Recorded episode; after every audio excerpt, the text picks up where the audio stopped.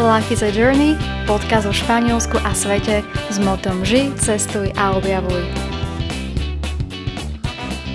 Viac informácií nájdete na mojom blogu life is a journey dot es ká. Ďakujem vám za každý jeden odber, zdieľanie a komentár.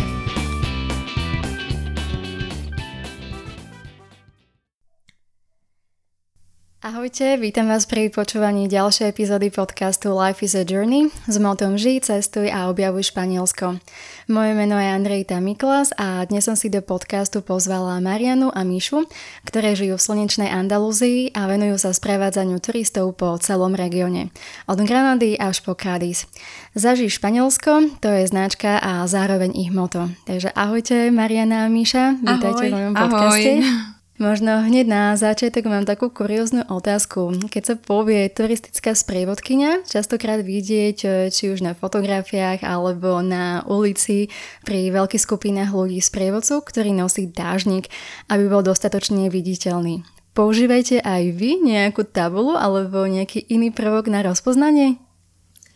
Já když jsem začala v roce dva tisíce dvanáct, tak jsem si samozřejmě okamžitě uvědomila, že jsem moc malá na to, aby mě klienti dokázali vidět v davu, takže v podstatě první věc, co jsem udělala, že jsem šla tady na náš tradiční blešák a tam jsem si koupila utrženou anténu z televize a na tu anténu jsem si navázala takový praporek a to jsem vlastně používala celou první sezónu.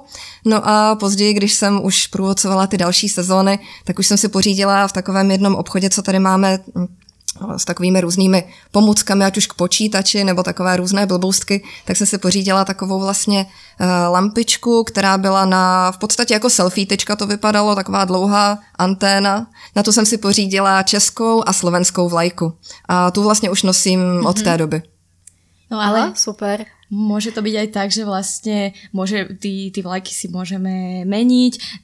Napríklad ja mám starú selfietičku a vlastne tam si proste nastoknem či už slovenskú, českú vlajku alebo podľa, podľa agentúry, ktorú práve sprevádzame, alebo podľa skupinky ich meno. Presne tak, máme třeba i španělskou vlajku, mm-hmm. ale jsme flexibilní, takže se dokážeme přizpůsobit podle toho, koho provázíme, tak podle toho si tam dáme ať už nějaký jenom šátek v nějaké barvě anebo nějakou tu vlajku.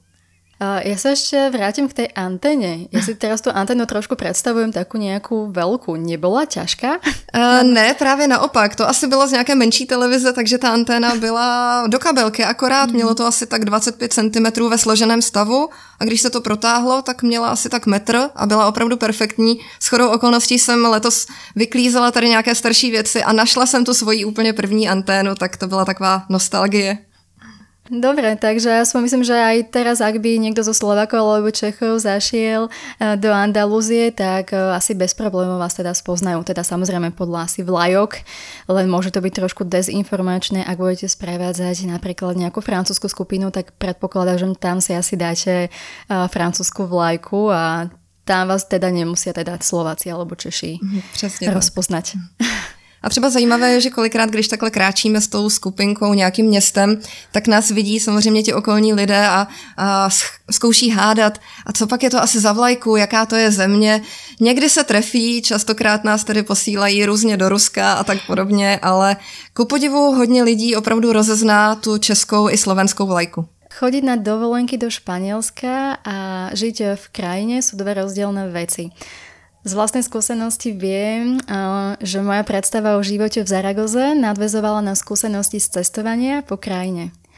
Aká bola vaša predstava o živote v Andalúzii, keď ste sem prišli žiť a aká je teda realita, no život, ktorý vediete momentálne? Ja iba spomeniem, že Miša, ty žiješ desať rokov v Andalúzii a Mariana sedem rokov. Je to tak. Správne. Tak ja som sem prišla hlavne e, najskôr ako turistka a teda celé to, celú tú Andalúziu som vnímala z toho turistického uhla pohľadu, čo vlastne mm, vo mne vzbudilo veľa očakávaní o tom, ako je to tu úžasné žiť e, na juhu, kde stále svieti slnko, ľudia sú smiatí a tak ďalej. Ono, v podstate tá realita sa veľmi nezmenila, ale samozrejme, keď už začneš riešiť papierovačky a úrady a tie skutočné každodenné veci, tak niekedy sa vytráca to čaro, pretože na to, na to človek zabúda, čo je vlastne aj škoda. ale v podstate s tým, s čím som sem išla, že som chcela pracovať v turizme a vlastne, že sa mi páčil juh Španielska, tak to sa aj splnilo a to stále vlastne pokračuje ten, ten ist, tá istá atmosféra pre mňa. Uh-huh. A vybrala si si Andalúziu hneď od začiatku? Vedela si, že tam budú smerovať tvoje kroky? Uh, v podstate áno. Áno, um, mala som tu známych, prišla som ich navštíviť a A ešte predtým vlastne už keď som si pozerala mapu a fotky, ako keby som mala také, také volanie vnútorné, že to je miesto, kde chcem ostať, kde chcem ísť a aj žiť. A, a Míša, ty si ako na tom bola? No ja, když jsem sem přišla úplně poprvé, tak to bylo s Erasmem, když jsem studovala vysokou školu. A když jsme zjistili, že nás tady posílají opravdu do Málagy, tak jsme byli nadšení, protože jeli jsme vlastně ještě s kamarády na jeden semestr tady na praxi. A už jsme věděli, že jedeme teda k moři a teď jsme si schválně dívali, jaká je asi tak teplotní rozdíl mezi tím, jak bylo v Praze a mezi tím, jak je tady v Málaze. A byli jsme úplně nadšení, protože tady to ukazovalo asi čtrnáct stupňů a my jsme tam tenkrát měli mínusové hodnoty.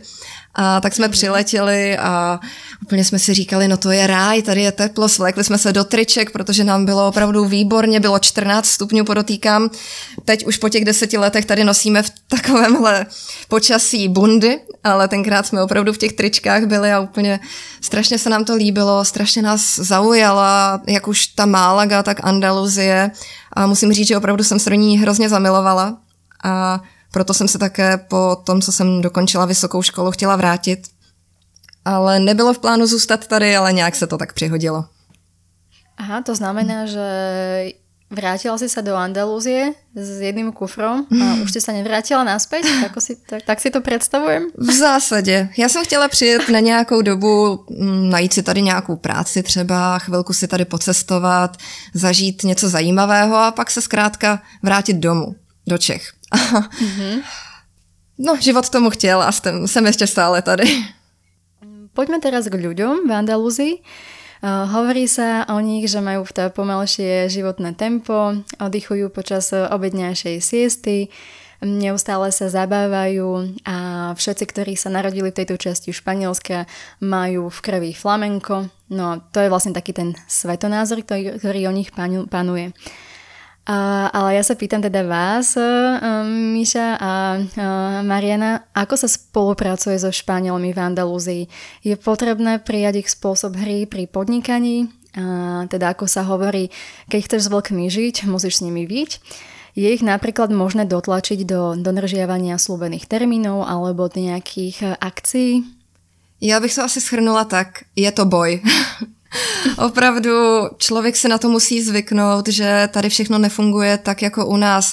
My jsme vychovaní na takový ten, skoro bych řekla, německý způsob. My jsme zkrátka zvyklí domluvit se na přesný čas, že tam budeme, uděláme to a tady to takhle nechodí. Nevím, jestli je to tím sluncem nebo zkrátka tím, že mají ty geny, jak už jsi zmínila i ty, ale dodržovat ať už domluvené schůzky, domluvené časy, není to úplně jejich silná stránka tohle, takže často se nám stane, že se s někým na něčem domluvíme a samozřejmě buď to přijde pozdě, nebo to přesune a je to všechno jinak nakonec.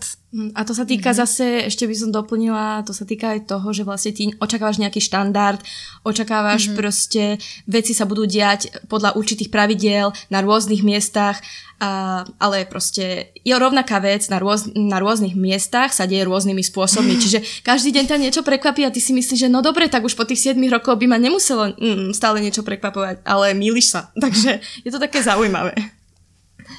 Je asi veľmi ťažké možno, že upustiť, ako ste spomínali, od toho nejakého štandardu, ktorý, alebo v ktorom sme boli vychovávané, hej, trošku naozaj ten taký, by som povedala, že striktný mm-hmm. nemecký áno, režim a podľa tých zásad sa aj riadíme v živote.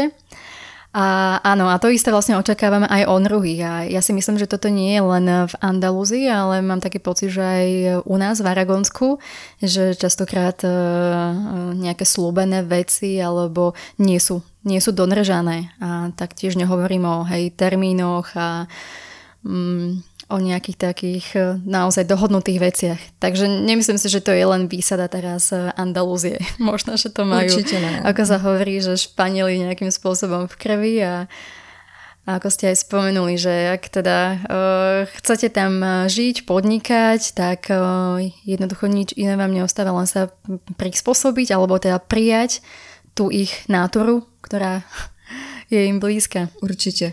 Ona třeba i ta siesta, člověk se na ní taky musí zvyknout, protože já třeba jsem byla zvyklá se tak nějak ráno něco dělat doma, pak si udělat oběd a pak jít něco zařizovat. Ale tady to nejde, protože tady přesně ta doba po tom obědě je ta, kdy všechno je zavřené, všichni mají siestu, takže člověk třeba si řekne, půjdu si koupit boty tady na hlavní ulici, tam je několik obuví, dojdu tam, tam všechny obchody zavřené, protože mezi nějakou druhou a pátou hodinou odpoledne je zkrátka horko. A tak mají zavřeno, ale za to potom otevřou a mají dlouho do večera. Takže člověk si musí tak na to zvyknout a přizpůsobit se a trošku i malinko změnit ten svůj zvyk, ten svůj režim. Ja si myslím, že toto je možno, že ešte také, že to najmenej, že čo sa dá teda prispôsobiť. O niečo asi horšie to bude v, v tej m, pracovnej oblasti, určite, kde ste viazané konkrétne na nejaké spolupráce, na nejaké termíny, takže tam asi si to viem predstaviť, že tam sa to ťažko. A celkově byrokracie, príjma. Řešit tady mm-hmm. něco z úřady, tak to je také na dlouhé lokte. Mhm.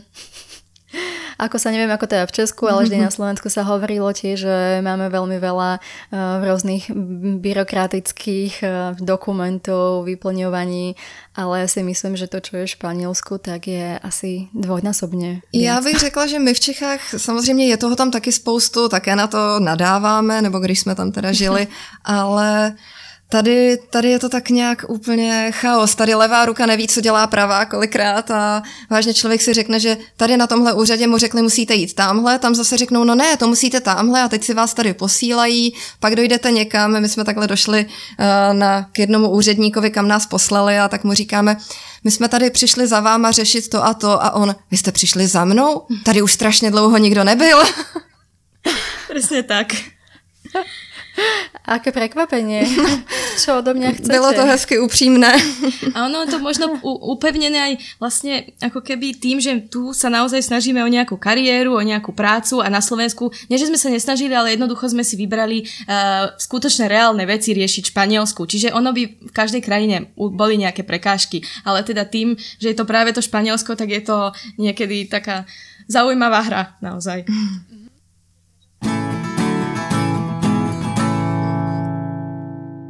Teraz trošku virtuálne pocestovať po Andalúzii. Sprevádzate po viacerých mestách a na rôznych zaujímavých atrakciách. Keby sme v každom z týchto miest vybrali iba jednu zaujímavosť alebo teda najväčší nejaký pútač pre turistov, čo by to podľa vás bolo? Skúsim si najprv tipnúť ja a potom vám už nechám slovo.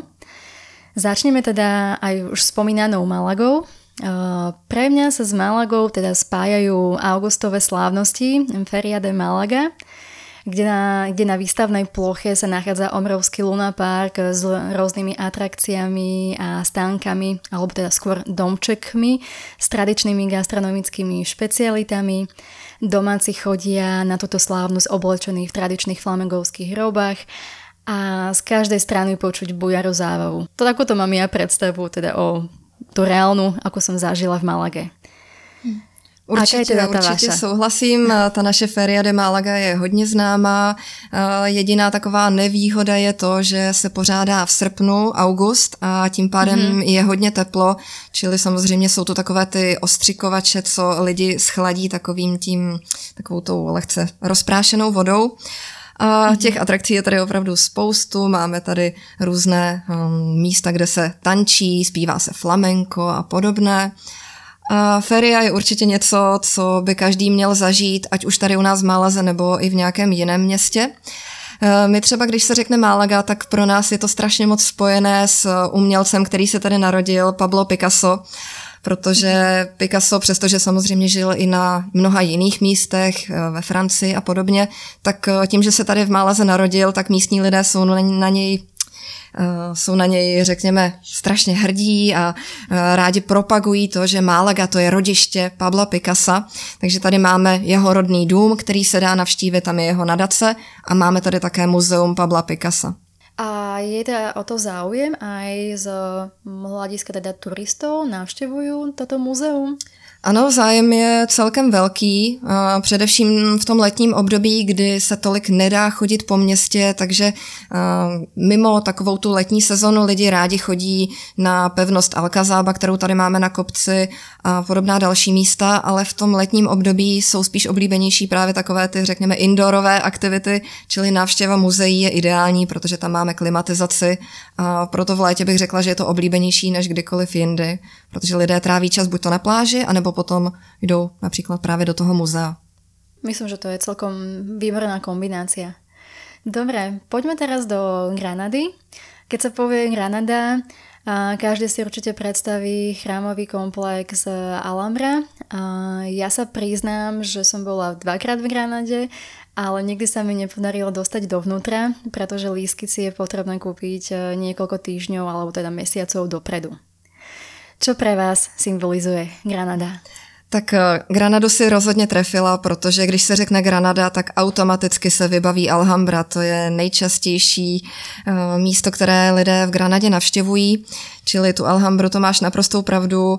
Myslím si, že každý, kdo tady Andaluzii navštěvuje, tak by Alhambru měl vidět, protože je to opravdu zážitek, je to neskutečný komplex, kde můžeme vidět tu architekturu, kterou nám tady vlastně zanechala uh, ta... Mm, ta muslimská civilizace, máme tam krásné dekorace, ať už kachličkové, tak štukové, jsou tam zahrady, je o tamtud krásný výhled na Sierra Nevadu, to, je, to jsou vlastně nejvyšší hory, které máme na pevninském Španělsku, čili když přijedete, ať už v zimním období, nebo ještě před létem, ještě i červen, jún je měsíc, kdy můžeme na té Sierra Nevadě vidět ty zasněžené vrcholky, tak to úplně tak ještě podtrhne ten zážitek z té návštěvy Alhambry. Čo sa týka kúpy lístkov, viete odporúčiť, kedy by bolo teda potrebné si kúpiť, alebo s akým predstihom je potrebné kúpiť si lístky dopredu, aby teda sami ušli, keď na budúce pôjdem do Granady? Uh, upřímně Alhambra je noční můra všech průvodců a agentur, protože nákup těch lístků v podstatě nebyl nikdy moc jednoduchý. Neustále se to mění a dokonce v letošním roce přišla jedna obrovská změna zase v tom nákupu lístků, která nechala agentury, řekněme, trošku na holičkách, protože pro ty agentury je teď ještě těžší ty lístky vlastně zakoupit, než tomu bylo dřív. Naopak je to o něco jednodušší právě pro individuální návštěvníky, kteří si je chtěli koupit online. Čili tři měsíce předtím, řekněme, že když si chceš koupit lístek, já nevím, na ten jún, tak tři měsíce mhm. předtím jsou puštěny ty lístky do prodeje. Čili ideálně opravdu ten termín tři měsíce před zakoupit a je klid. Neříkám, že se to nedá koupit později, samozřejmě ano, ale jsou tam potom dny, kdy je úplně vybukováno. Někdy se stane to, že se tam ty lístky objeví. Častokrát si někdo koupí a potom je zruší. Čili nezoufat v případě, že třeba chceš si koupit lístek, ale není tam, tak sledovat ty stránky, sem tam se tam kouknout a může se stát, že se tam ty lístky opravdu objeví. Ja si ešte pamätám, že keď som pozerala lístky teda na dennú prehliadku Alhambry, tak nebolo možné ich kúpiť, ale mám taký pocit, že na nočnú prehliadku Alhambry ich bolo možné, boli dostupné. Boli ste vy pozrieť aj tá nočnú Alhambru? Oplatí sa vidieť počas noci? Já jsem noční prohlídku měla jednou a je to zase trošku jiný zážitek, čili pro mě, která jsem viděla Alhambru za dne, tak ta noční určitě super. Ale pro někoho, kdo navštěvuje Alhambru, řekněme, jednou za život, tak bych doporučila raději tu denní, protože během té noční nenavštěvujete ty zahrady, tam se navštěvují vlastně jenom ta hlavní část palácová a jste vlastně ochuzení o ty zahrady, které jsou taky nádherné, tam je takový letohrádek krásný, odkud je vlastně výhled na tu protější stranu Alhambry, kde jsou všechny ty paláce, kde máme tu pevnost Alcazába a další, čili doporučila bych spíše denní. To znamená, že už teraz budem vedieť, že tie tri mesiace pred príchodom do Granady, tak si môžem kupovať lístok do Alhambry. Áno. Super, dobre, ďakujem mm. pekne za odporúčanie. Presuňme sa o kúsok ďalej, poďme do mestečka, alebo nie som si istá teraz, že či je to mesto, alebo väčšia dedina, Ronda. Tak Ronda... Ak ma teda hey, môžete opraviť. Je, patrí do provincie Málaga, je to mesto určite. Uh-huh, dobre, takže mesto Ronda. Uh, no a keď sa povie tá Ronda, pred uh, mojimi očami sa vyjaví obraz kamenného mosta nad uh, veľkou priepasťou, ktorý oddeluje jednu časť mesta teda od druhého. No a keď som tam bola, tak viem, že najkrajší výhľad bol od hotela Parador. Čo sa vám teda viaže tiež k tomuto mestu, Ronda? Přesně to, co říkáš i ty, právě ten nový most, respektive on není tak nový, on je nový pouze tím názvem, protože on byl vlastně postavený v osmnáctém století, ale jelikož se postavil na místě, kde byl původně jiný most, který se nám bohužel ale zřítil, tak ten, co postavili po něm, tak ho nazvali nový, ale je tedy z osmnáctého století. A tvůj výhled od Paradoru je určitě super. Já mám raději výhled, který je vlastně z druhé strany, když se jde od starého města, tam je taková cestička, která vede dolů, tak kousek jakoby pod ten most, odkud je krásně vidět i malý vodopád a je vidět ten most z takového zase trošku jiného úhlu. To znamená, že tam vodíte aj potom turistov, ano, na toto místo? V případě, že jsou to turisté, kteří jsou více trošku fyzicky zdatní, tak ano, ono jelikož se jde vlastně z kopečka a potom se musí zase nahoru do kopce, tak ne všichni to zvládnou. My děláme i různé seniorské pobyty a jezdíme tedy i se seniory, čili v tom případě dáváme raději volný čas s tím, že kdo chce, tak s tím tam sejdeme na to krásné místo fotografické, ale ten, kdo nechce, tak tomu samozřejmě dáme ten čas a zatím si dá třeba kávu nebo něco dobrého. Takže vlastně mají možnost. Či už viac adrenalinový mm-hmm. výhľad, alebo teda výhľad ten vlastne z klasického tá miesta od hotela Parador.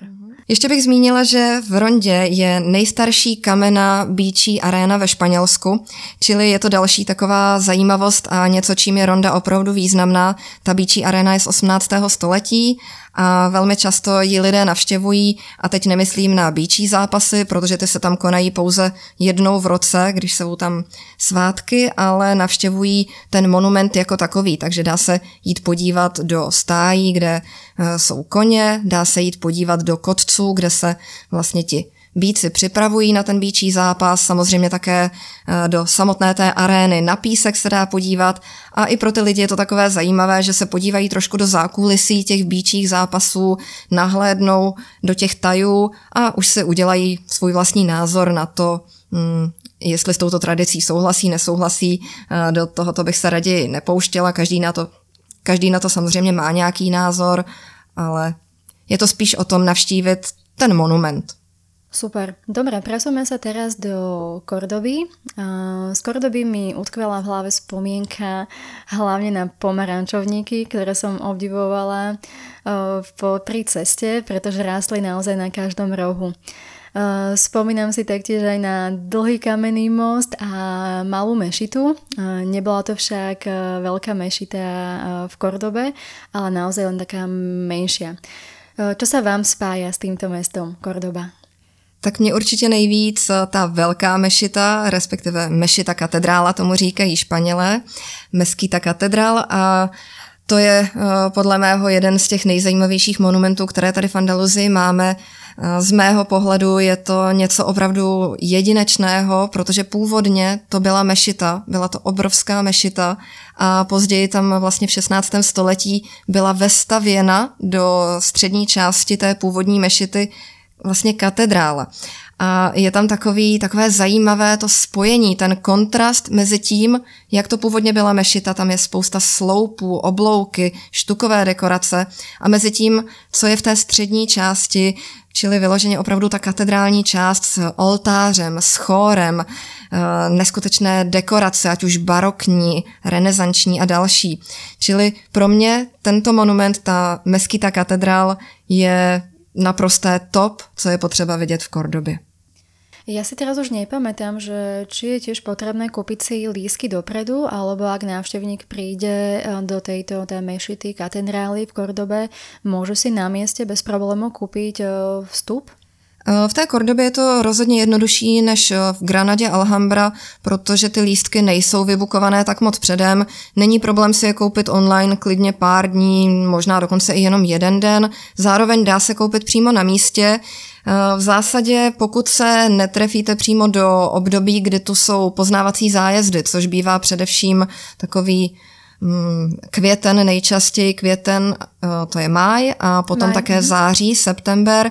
To jsou měsíce, kdy se hodně pořádají poznávací zájezdy a bývá tam daleko více lidí, čili v tomto období se může stát, že tam bude fronta, anebo že dokonce nebudou ty lístky na okamžitě vstoupit, ale dají vám je třeba, že půjdete až za dvě hodiny.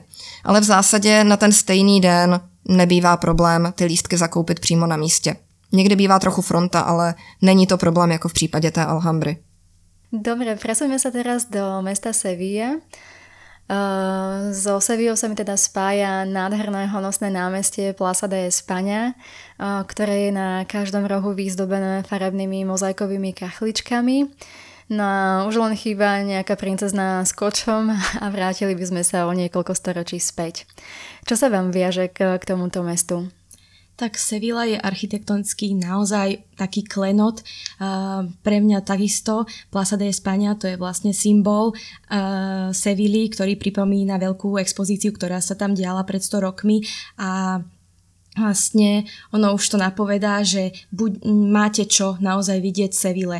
Ale teda z tej Plaza de España sa rada potom presuniem ku katedrále, uh, sevilská katedrála, ktorá uchováva aj pozostatky Krištofa Kolumba, ktorá má uh, vlastne býva, um, na, má veľmi pekný uh, tú zvonicu, ktoré je vlastne bývalý minaret a, a ono to ešte stále pripomína architektonicky naozaj minaret a, a vlastne m, už len vyš, vyšľapať hore po tých rampách a zažiť ten výhľad na, na mesto je určite a, taký príjemný zážitok. M, potom m, k Seville určite patrí a, židovská štvrť s rodným domom a, dôležitého sevilského maliara Velázqueza a m, takisto spomeniem Alcázar, kráľovský Alcázar, ktorý pripomína tú architektúru mudéchar, ktorú vlastne zanechali moslimovia Španielom, respektíve kresťanom, a teda už financovali to kresťania, ale budovali ovplyvnení tým maurským štýlom a v podstate už vstúpiť, zažiť to je naozaj príjemné, je to úžasné miesto na fotky. A ešte by som spomenula k Seville modernú konštrukciu, tzv. Sevilské hríby, ktoré sú takou alternatívou ku zvoni- sevilskej zvonici. A keď nepôjdete do katedrály alebo nevyšliapete na tú zvonicu, tak proste vidíte výťahom hore na sevilské hríby, tam je terasa s panoramatickými vyhliadkami a je to...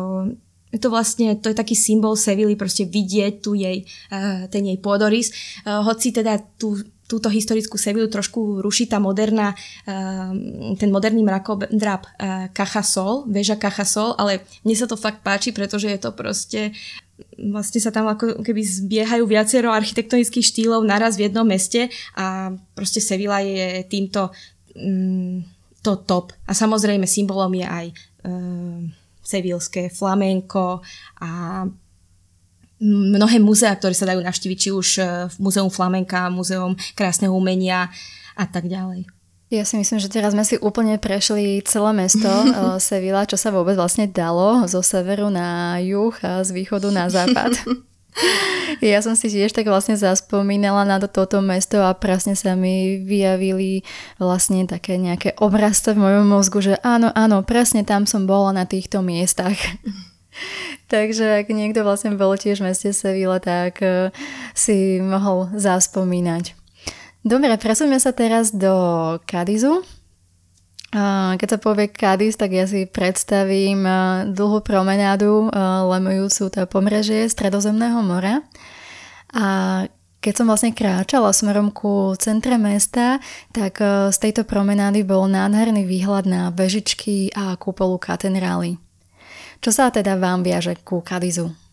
Určite je to ten pôdorys kuriózny, ktorý Cádiz má. Je to ako byť taký mm, poloostrov, čiže ty ho, za hodinu môžeš pešo prejsť okolo celého historick- historického centra, čiže Historické centrum Cádiz, jeden poloostrov, veľmi kompaktné a zároveň uh, také malebné, milé, biele domy uh, zlato, zlatými kachličkami, vyzdobená uh, kupola katedrály, čo v podstate už môžeš vidieť, aj keď prichádzaš do Cádizu loďou alebo trajektom, a ono je to taký ten symbol, kto, ktorý hovorí o tom, že Cádiz kedysi v tom uh, sedemnástom storočí, osemnástom storočí bol naozaj bohaté mesto, až kým teda neprišlo k pádu koloniálneho impéria.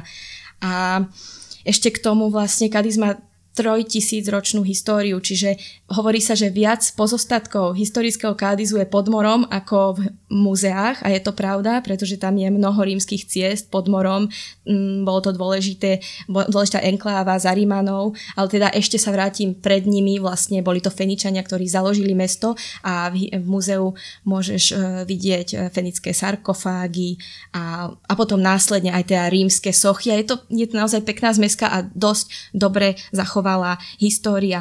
A ešte by som teda povedala pláže, samozrejme. Cádiz musí byť spätý s plážami, pretože to je nádherné. To, to je Atlantik a to je niečo úplne, úplne iné.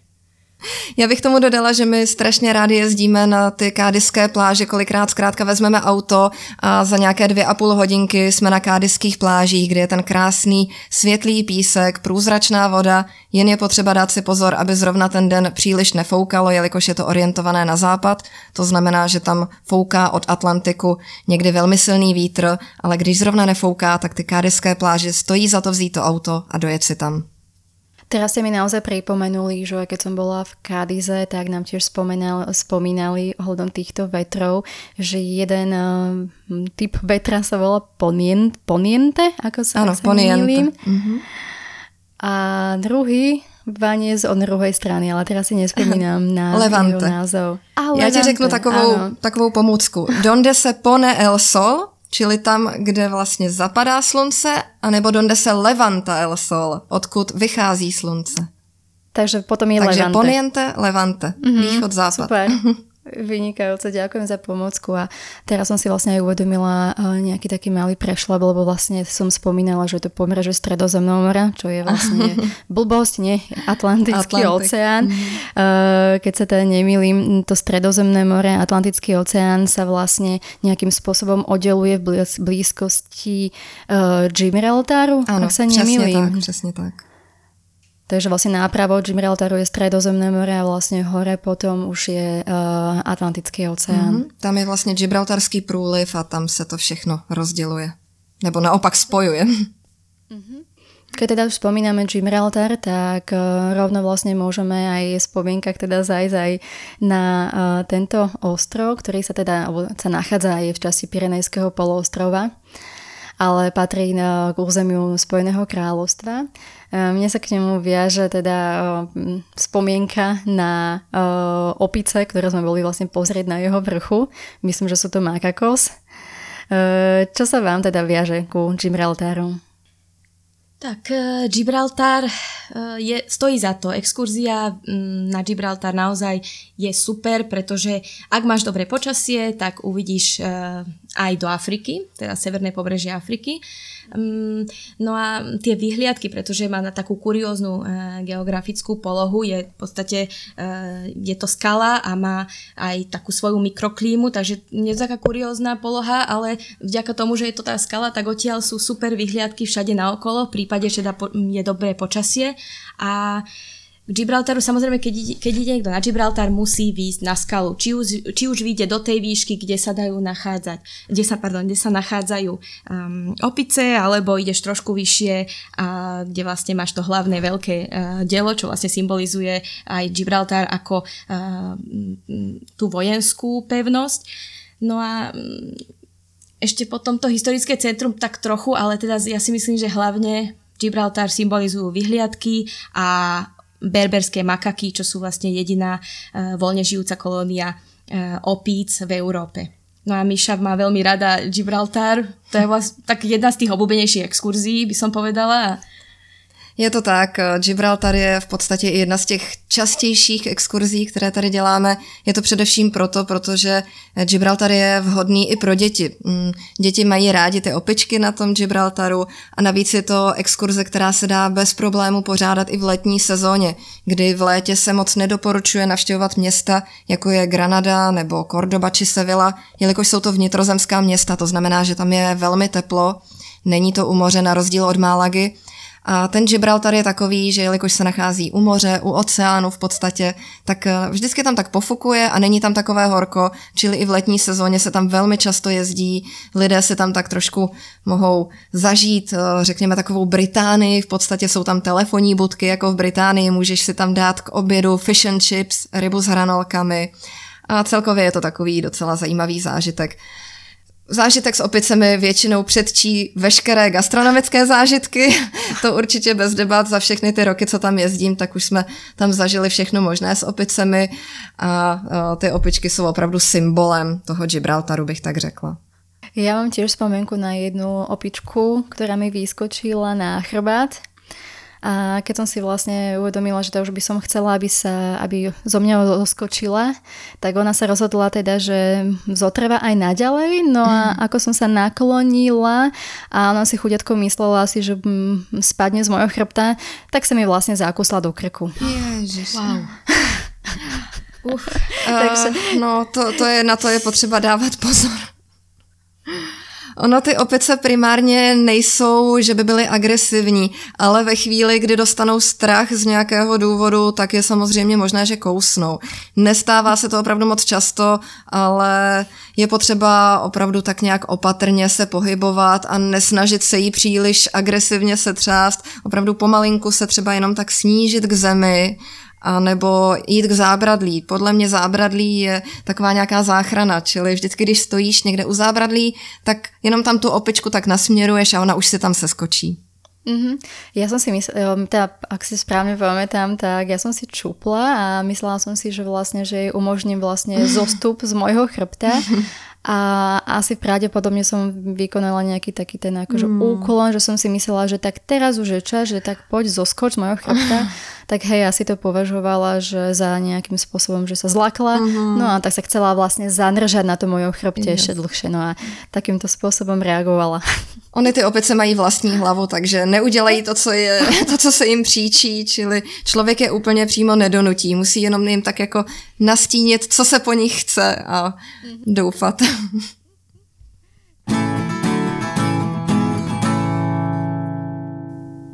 Dobre, myslím, že sme si prešli veľkú časť Andalúzie, ale viem, že vy sprevádzate aj na ďalších rôznych atrakciách, pomimo teda týchto miest.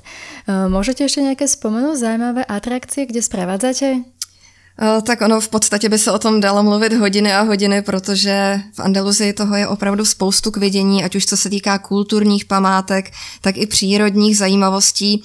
Když tedy říkám ty přírodní, tak je tady taková relativně novinka v uvozovkách, asi tak tři roky to je, no už je to možná i déle, kdy nám tady otevřeli Caminito del Rey, neboli Královskou stezku. A to je taková stezka v horách, takhle jsou tam skály a v takovém kaňonu na vede stezka v některých místech dokonce i sto metrů vysoká ta lávka, to místo, kde se člověk prochází a je to velmi zajímavé, je odtamtud spoustu fotografií a to ať už fotografií právě z té nově udělané stezky, tak i z té původní, protože dříve to byla taková servisní stezka pro zaměstnance, pro pracovníky, kteří tam pracovali při stavbě vlastně těch vodních nádrží, těch přehrad. A jelikož to bylo velmi nebezpečné, tak se rozhodli, že je potřeba vlastně tu stezku nějakým způsobem zrehabilitovat a v podstatě udělali jakoby novou stezku nad tou původní starou, čili je to naprosto bezpečné, chodí tam děti od osmi let a je to opravdu velmi zajímavé a v poslední době i velmi oblíbené. Je potrebné mať nejakú špeciálnu výstroj, alebo stačí vlastne sa vymrať v nejakej, stačí nejakej pohodlnej obuvi? A to je všetko. Není potřeba nic speciálního. Pohodlná obuv, přesně tak, jak říkáš, nějaké ať už sandály nebo tenisky, rozhodně ne žabky, žabky nejsou úplně vhodné. Je to zkrátka, jako kdyby se chtěla vyrazit na nějakou túru, ať už po lese nebo někde jinde, tak podobně se oblékneš, počítáš s tím samozřejmě, že půjdeš jak na slunci, tak i ve stínu, čili namazat se krémem, to je pochopitelné, a helmu vyfasuješ přímo v Kaminitu, takže nic speciálního. Super, a aký dlhý čas si mám teda vyčleniť na túto kráľovskú cestičku? Ten čas v podstatě mm, sú to tak tři hodinky. Tři hodinky klidné chůze, včetně fotografování, všeho. Ona ta stezka samotná jako taková, co se týče toho kanionu, kterým se jde, tak to je kousek něco přes tři kilometry. Ale jelikož je potřeba nejdříve dojít k začátku té samotné stezky, tak ještě i to je pár kilometrů a potom na konci té stezky se taky kousek jde, čili celkový, celková vzdálenost, kterou v podstatě člověk ujde od ať už svého auta nebo autobusu, je nějakých sedm kilometrů. To znamená, že jde to tak ty tři hodinky, ten čas, klidným tempem, včetně fotografování. Ako si aj spomínala, že teraz je to dosť atraktívna nejaká atrakcia v poslednej dobe, je potrebné si tiež zarezervovať lístky vopred? Uh, upřímně je to lepší, protože není to ještě úplně tak náročné jako s Alhambrou, ale i lístky na to Caminito bývají velmi často vybukované a proto doporučuji taky raději s předstihem.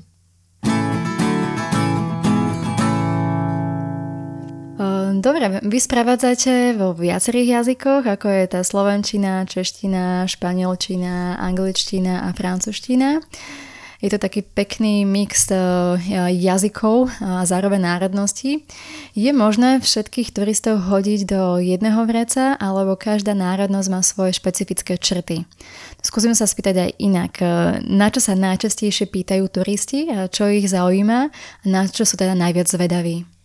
Tak treba si to trošku odsegmentovať, čo sa týka národnosti alebo rôznych druhov skupín. Vždy, keď ideme sprevádzať, tak máš to jednoducho v hlave, že vieš, ideš sprevádzať uh, treba s Francúzov alebo Američanov alebo Španielov. Vieš, čo, si, čo by si chcela hovoriť, čomu sa vyhneš uh, a tak samozrejme aj očakávaš, čo sa budú pýtať, pýtať a čo ich bude zaujímať. Um, vždy si dávame pozor aj na nejaké historické um, detaily, niektoré veci pred niektorými národmi radšej nespovídame, zbytočne sa nepúšťame do nejakých tém, ale zase sú poz, veľmi pozitívne veci, sto, ktorým sa radi venujeme, mm, takže musíme si vždy aj uvedomiť, že ak ideme sprevádzať Čechov alebo Slovákov, tých by hlavne zaujímal spôsob života, platy, nájmy, uh, pracovné príležitosti, um, jedlo, gastronómia, siesta a tak ďalej. No a potom zasa Američania sú takí, ale aj, máme tu skúsenosť, že aj Angličania, že sú veľmi takí srdeční a mm, tešia sa, vlastne veľmi nadšený z akékoľvek informácie. Čiže tam nehovorím, že je to zrovno, zrovna jednoduchý segment, ale je to také easy going, až by som to tak nazvala rovno ehm, takto ich, e, po, po ich. A... Uh-huh. To znamená, že Američania alebo Angličania sú menej nároční než Slováci a Češi? Nerob, nepovedala by som to rovno tak, ale možno, možno nehovorím, že asi áno. Asi áno, ale neviem, prečo je to tak. Nie je to ani kritika, ale je to možno proste tie, je to dobré mať výzvu, mať proste turistov, ktorí sa radi vrtajú a radi pýtajú na veľa detailov.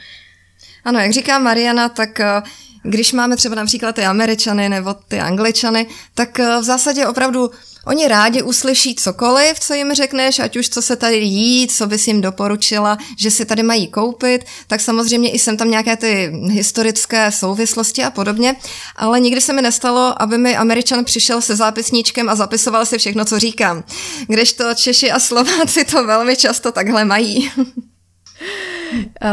Tie informácie potom použijú niekde? Nie sú to nejakí uh, ono... malí špioni? Těžko říct. Já vím, že mi třeba někteří říkali, že opravdu, že si dělají takové něco jako deníky z cest a tak si zkrátka zapíší, co slyšeli, co jsem jim řekla, něco, co je zajímavého a pak si z toho třeba udělají ať už nějaký ten do toho deníku, anebo třeba pouští prezentaci fotek svým přátelům a u toho vypráví, co se dozvěděli zajímavého. Někteří mi říkali, že se to zapisují, ale už se na to nikdy nepodívají, takže asi každý je nějaký podle svého. Jasné, taký zaujímavý poznatok, naozaj by som toto nečakala. Vlastne rozobrali sme Slovákov, Čechov, Američanov, Angličanov a ako ste spomínali ešte Francúzov sprevádzate. K nim máte nejaký, nechcem povedať, že výhrady, alebo všimli ste si, že sú odlišní od ostatných národností? Konkrétne Francúzi, takto, keď sprevádzam vo francúzštine, tak to môžu byť aj Maročania, aj Francúzi, aj Kanaďania, mm-hmm. čiže mm, vždy tam bude nejaká iná, iné špecifika každej tejto národnosti, ale mm, v podstate mm, Francúzi tiež sú veľmi zvedaví a zaujímajú ich detaily. Mm, Ako majú oni nejak, máme nejaké stereotypy o nich, o tom, ako sa správajú, ale v turizme alebo v takejto branži to až tak nejak nepociťujem. Rovnako aj ako so Španielmi, sú celkom vďační, čo sa týka v rámci toho turizmu. Neviem, ako je to v iných odvetviach, či už hos, hosteleria, alebo proste v reštauráciách, alebo v hoteloch, akí sú ako zákazníci, ale čo sa týka uh, turistov, alebo teda klientov v turizme, tak uh, celkom pozitívne skúsenosti.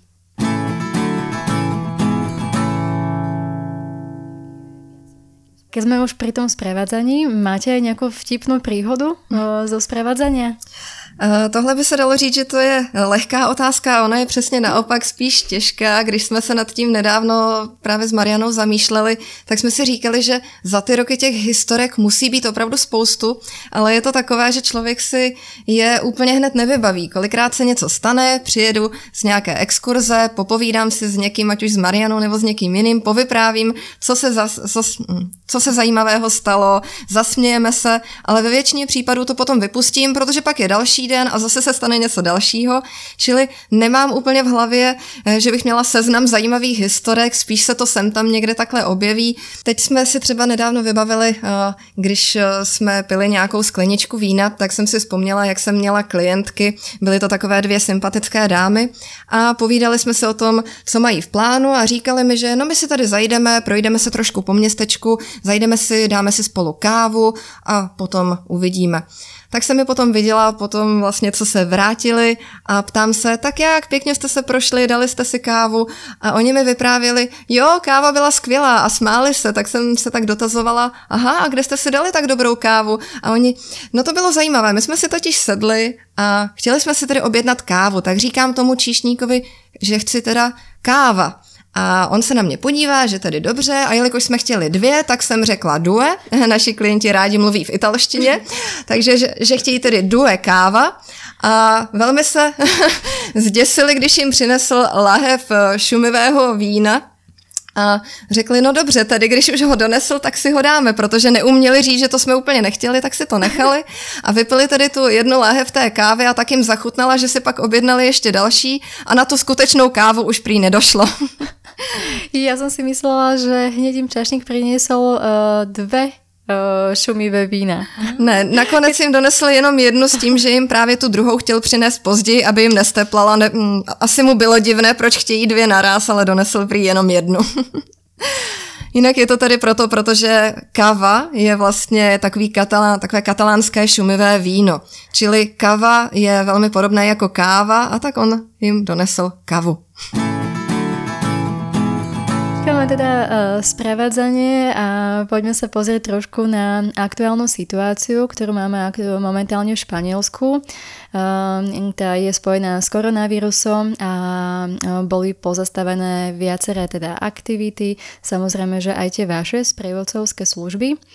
Pociťujete už teraz, že s otvorením hraníc v Španielsku má, má dojsť teda k dvadsiatemu prvému júnu, vzrastá aj dopyt po vašich službách? No vlastne to, čo sme museli vynechať na jar, čomu sa nemohli venovať, rôznym teda prácam so sprevádzaním, tak to by sa teoreticky mohlo presúvať postupne na jeseň, ale takisto ešte tieto veci nie sú potvrdené, pretože možno je tam taká obava z tej strany tých domácich, či už českých alebo slovenských klientov, že čo sa to vlastne v tom Španielsku deje. Takže stále sme v takom stave, že čakáme. A my sme pripravené samozrejme pracovať hneď ako to bude možné, ale hm, tá, ten predpoklad je taký, že sa začne začiatkom septembra a ideálne už trošičku skorej, ale bude to tá jeseň asi. To znamená, že u vás v Andalúzii tam máte sezónu, dá sa povedať, že celoročne, ako sa hovorí, že aj to sa slnečné pobrežie, Costa del Sol má teda tristo do nejakých dvadsaťpäť dní v roku, pekné počasie. Máte aj počas toho novembra, decembra aktivity?